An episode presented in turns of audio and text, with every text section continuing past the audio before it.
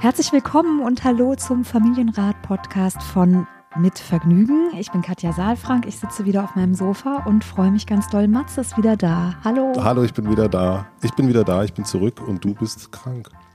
Ich bin ein bisschen angekränkelt, genau. Für mich äh, waren die letzten Wochen irgendwie teilweise auch ohne Stimme gekennzeichnet und ich musste tatsächlich Klienten absagen, ja.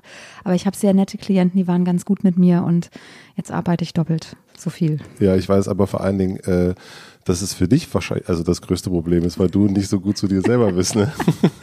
naja, ich arbeite einfach sehr gerne. Ja, also für die Menschen, die eben Arbeit und, äh, und Freizeit nicht unterscheiden, sondern einfach äh, leben, ja, um es pathetisch auszudrücken. Ich mache das einfach sehr gerne, was ich tue.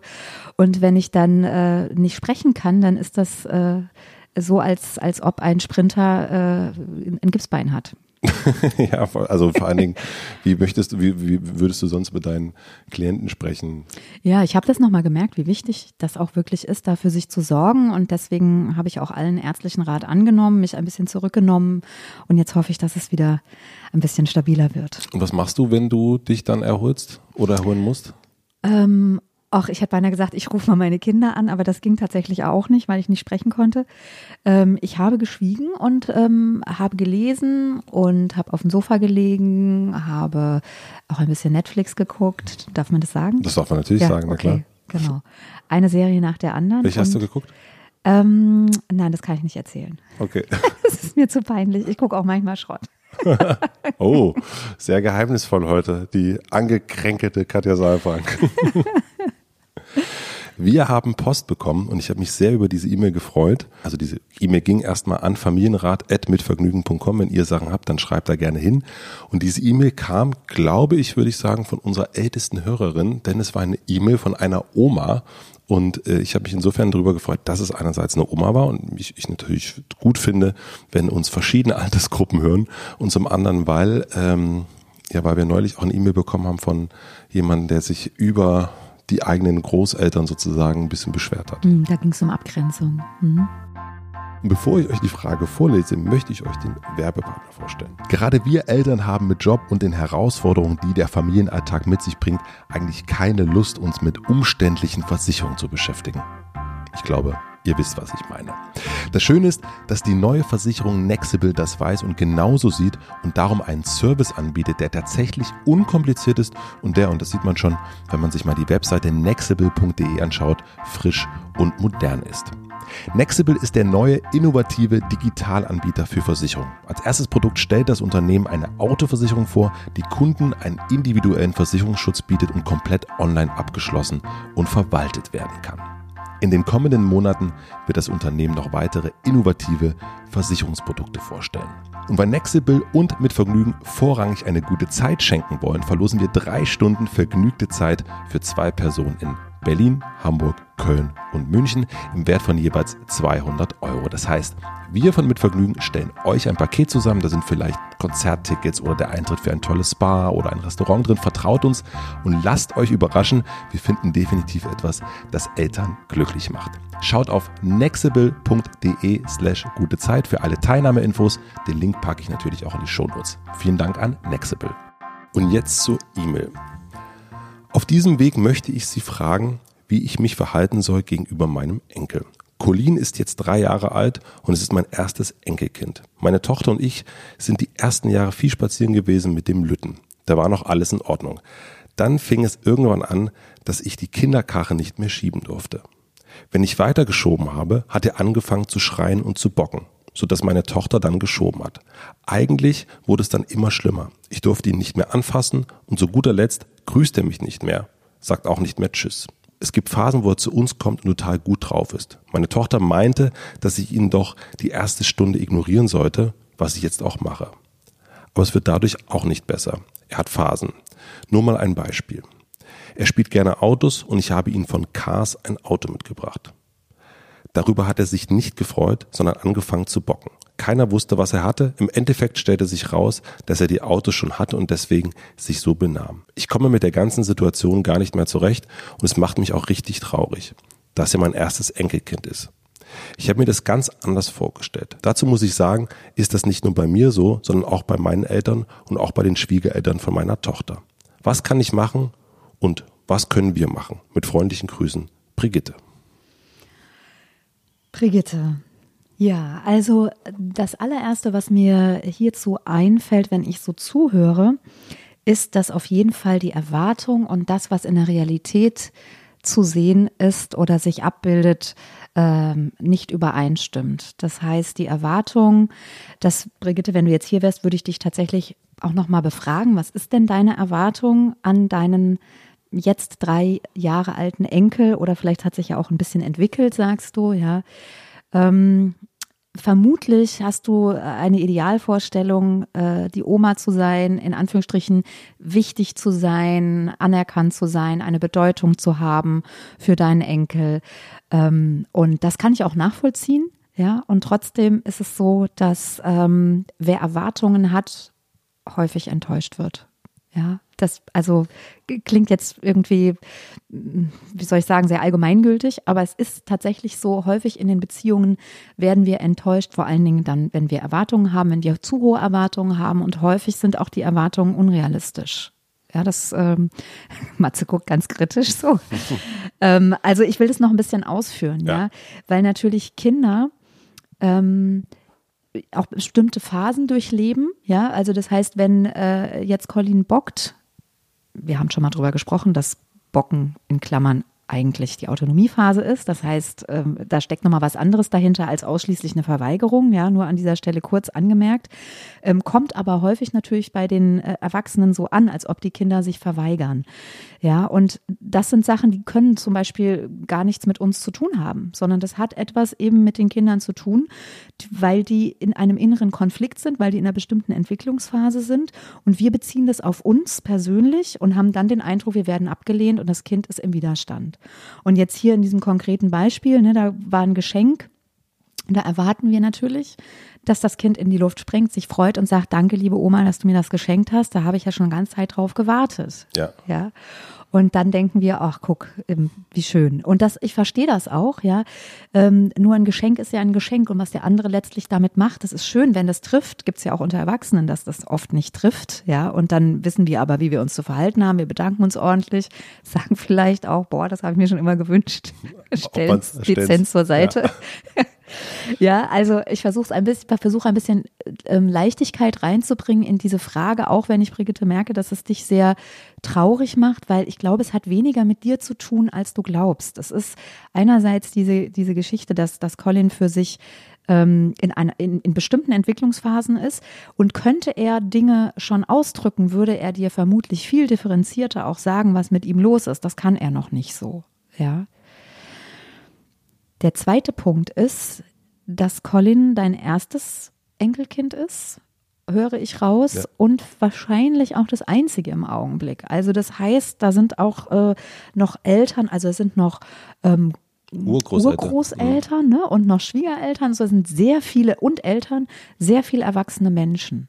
Die alle Erwartungen haben. Die alle Erwartungen haben an ein sehr kleines ähm, Kind, ja, und wo ich manchmal auch ähm, dann mit den Eltern mal, wenn Brigitte jetzt hier wäre, würden wir das vielleicht machen, an der Flipchart mal gucken, wie viele Erwachsene gucken eigentlich auf das Kind und würden uns das auch mal angucken, ein kleines Kind und dann große Erwachsene da mal einfach nur mal so zu verbildlichen. Und da ist schon dieser Spotlight, der auf das Kind gerichtet ist, auch in Form von Erwartung, aber auch in Form von Aufmerksamkeit, also ständig zu gucken, was macht das Kind, wie verhält es sich, Kommentierungen und so weiter. Ja, dieser Spotlight ist schon sehr heiß. Mhm. Ja, und sehr, sehr dauerhaft auch. Ja, also da gibt es kaum eine Erholung. Und das könnte mit dazu beitragen, dass eben so eine Dynamik entstanden ist, dass Colin sich zurückzieht und dass Colin eben sagt, du, das ist mir zu viel. Das ist unter Umständen das, was dahinter stecken könnte. Aber dann sozusagen nicht in Bezug auf Brigitte als Person, sondern als Situation. Als Situation. Ja. Ja, okay. Genau. Also die Kinder ziehen sich dann zurück, wenn es ihnen zu viel ist oder wenn sie gekränkt werden. Ne? Dann gehen sie aus der Kooperation, gehen sie aus der Beziehung raus. Und es kann auch sein, dass ja, der ein oder andere Erwachsene in seinem Überschwang und in seiner Erwartung oder auch in seinem Wunsch, was Gutes zu tun für das Kind, für den, für den Colin, ähm, da vielleicht auch eine Grenze überschreitet, einfach zu nah ist, zu schnell ist, zu hohe die, hoch die Erwartung hat, ja. Und ähm, und dann zieht er sich zurück und dann kann vielleicht auch eine Kränkung entstehen noch. Ja, das kann ich jetzt nicht beurteilen. Da müsste man sich noch mal einige Situationen angucken. Aber ich glaube, eine, ein Overload, also ein, ein zu viel und vielleicht auch ein zu schnell, das vermute ich schon bei dieser Konstellation. Das heißt, Brigitte sollte sich am besten zurücknehmen? Ja, wir sind jetzt schon bei der, ich will noch einen, mhm.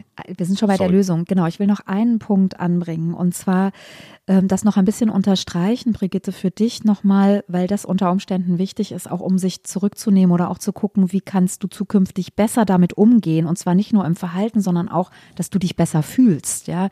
Es geht ja nicht darum, jetzt zu sagen, halte ich mal zurück, dann geht es einem trotzdem schlecht mit, ne? Sondern nochmal zu verstehen, dass Kinder nie, nie, nie, nie, nie, nie etwas über den anderen aussagen. Ja, sondern mit ihrem Verhalten immer etwas über sich selbst erzählen. Ja, das heißt, wenn Colin sich zurückzieht, sagt er nicht, du bist eine doofe Oma und ich mag dich nicht, sondern dann sagt er unter Umständen, mir ist das gerade zu viel oder ich hatte gerade Streit mit Mama oder ich bin gedanklich gerade woanders oder es geht mir gerade zu schnell.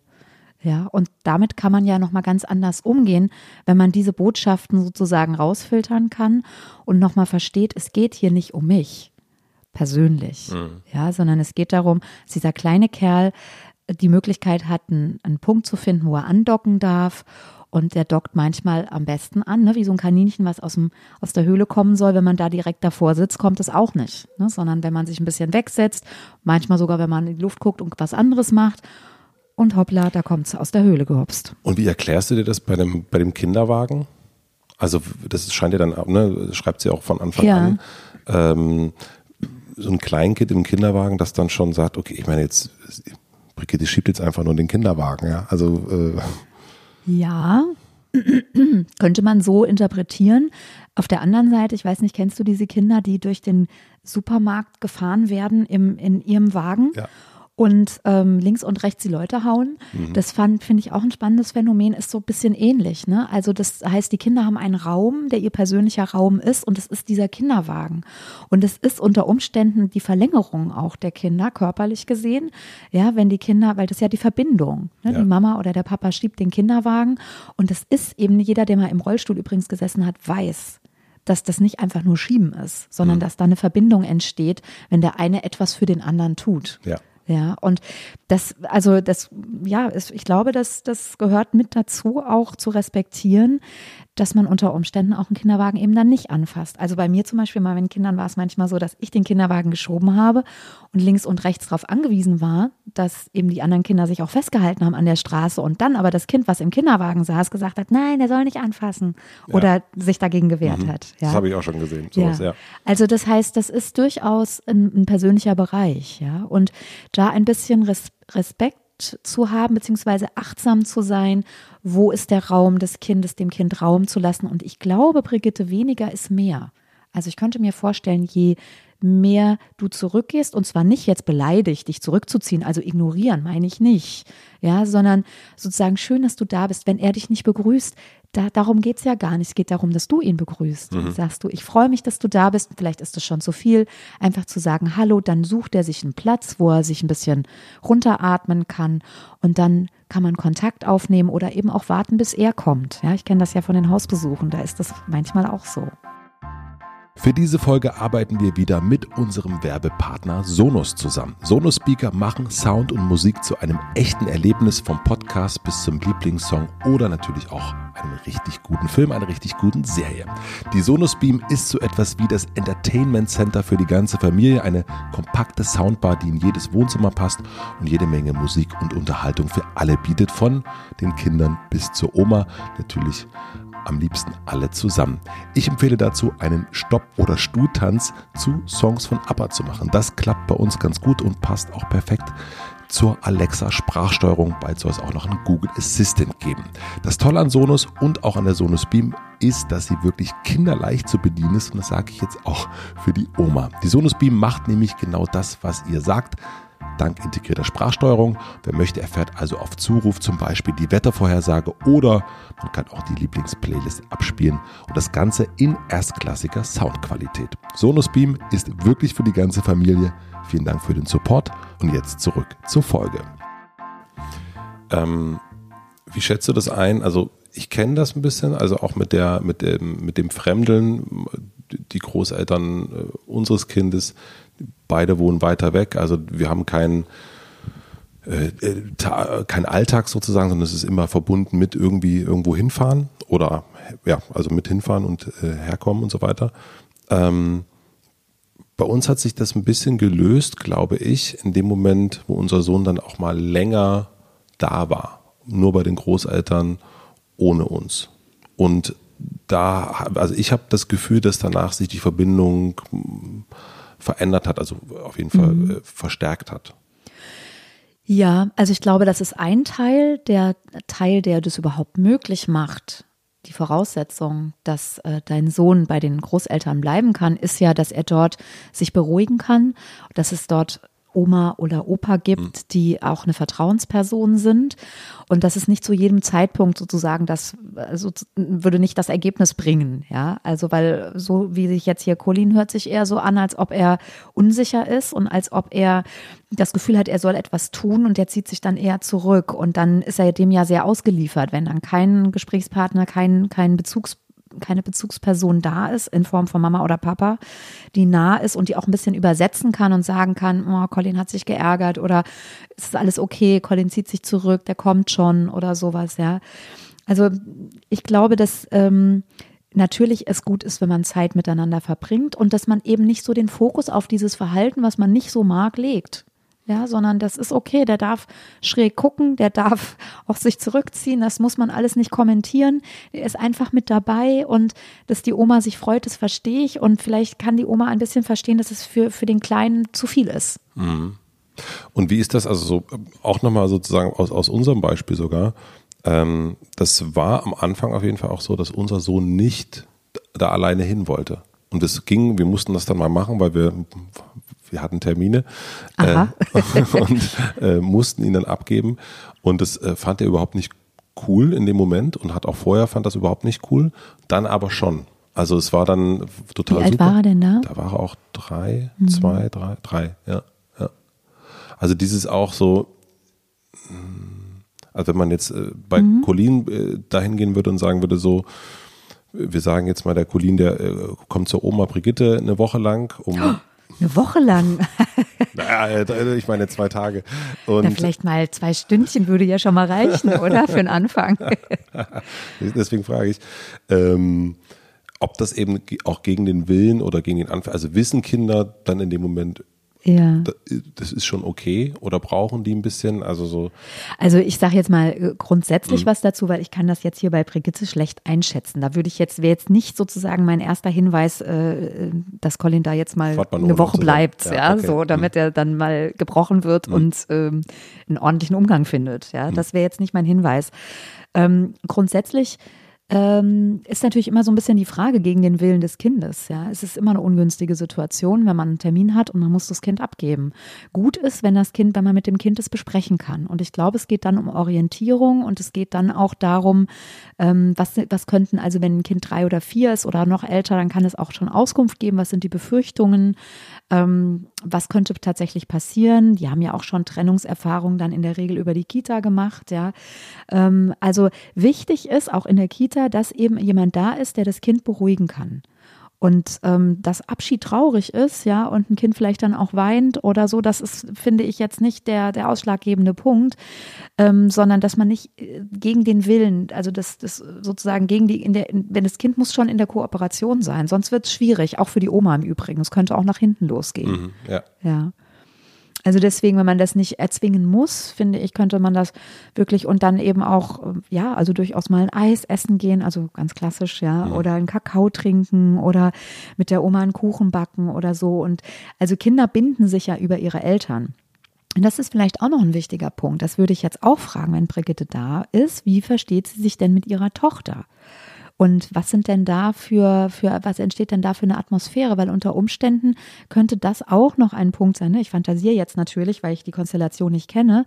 Ähm, und trotzdem, Kinder reagieren ja sehr feinfühlig darauf. Und manchmal ist es in der Paarbeziehung so, dass auf einmal der eine Partner denkt, das Kind ist gegen mich und dann sehe ich, wie, die, wie das Paar miteinander umgeht, nämlich dass ja, der, der eine dem anderen ständig suggeriert, ähm, du machst Dinge falsch, ich bin unzufrieden mit dir und so weiter. Und dann ist es eine Verunsicherung mhm. für das Kind dazwischen. Also das hat auf jeden Fall auch Einfluss, wie gehen die Generationen miteinander um, was ist da für eine Atmosphäre, vielleicht da auch nochmal hingucken. Ich kann mir aber auch vorstellen, wenn das jetzt schon so ein Thema ist, ne, dass Brigitte uns schreibt, dass das ähm, dann auch in so einer Situation schon von Anfang an, dass man schon, dass alle wieder so, oh, hoffentlich klappt's heute. Ja. Und äh, Colin, nachher kommt die Oma, sag schön Hallo, wenn sie kommt. Könnte Druck in der, in der Kiste sein, ja, ja das stimmt. Und dann genau. ist natürlich äh, auch vielleicht unabhängig, wie gut sie sich miteinander verstehen, aber die ganze ja. Situation dann wieder, sowieso, äh, wenn alle so, äh, ich glaube schon auch, also das hast du ja auch schon äh, im Grunde gesagt, spürt so ein Kind eben genau das, mhm. dass das irgendwie alle also, verhalten sich irgendwie komisch. Genau, also Druck rausnehmen wäre auch äh, sozusagen die, die erste Maßnahme, das nicht so zum, zum Thema zu machen, weil die Erwartungen dann natürlich noch größer werden und, und der Druck noch spürbarer wird. Und ähm, ja, vielleicht auch, also das wäre vielleicht auch nochmal was für die Tochter, für die Mama von Colin wäre es unter Umständen auch ähm, nochmal ein Punkt, die, die eigene Mama, also die Großmutter, die Brigitte, noch mal ein bisschen präsenter zu machen auch. Also wenn die nicht da ist, auch mal darüber zu sprechen, auch heute haben wir die vermisst oder ich habe heute mit der telefoniert, der geht's gar nicht so gut. Also ein bisschen mehr zu erzählen oder der geht's gut, ja, oder die freut sich. Und nicht mit dem Ziel, dass ähm, Colin jetzt sich so oder so verhält, sondern mit dem Ziel, sie ein bisschen präsenter zu machen. Also diese, diese, diesen, diesen Druck da rauszunehmen, die gehört einfach mit dazu, ne? So ein bisschen selbstverständlicher wieder in eine Situation reinzukommen. Ah, das ist ein guter Hinweis, glaube ich. Ja. ja. Ja, dann ähm, schön in die Sommerferien ne, für sechs Wochen. Matze. Nein. Scherz. Genau. Nicht nachmachen, bitte. Keine sechs Wochen die Kinder weggeben. Nein. Genau. Ja, hier, äh, ja. Also Brigitte, ich, ähm, wir freuen uns ja immer auch nochmal über Rückläufe. Ähm, schau doch mal, ob du damit was anfangen kannst, ob da irgendetwas dabei ist, ähm, mit dem du in Anführungsstrichen weiterarbeiten kannst und ähm, gib uns gerne auch ein Feedback nochmal. Ja, auf jeden Fall. Und wenn ihr Fragen habt, wie gesagt, dann gerne an familienrat.mitvergnügen.com. Ich nehme die Frage dann wieder mit hierher auf die Couch. Und ähm, ich würde sagen, ich verbleibe und sage bis zum nächsten Mal. Bis zum nächsten Mal. Bis zum nächsten Mal. Tschüss.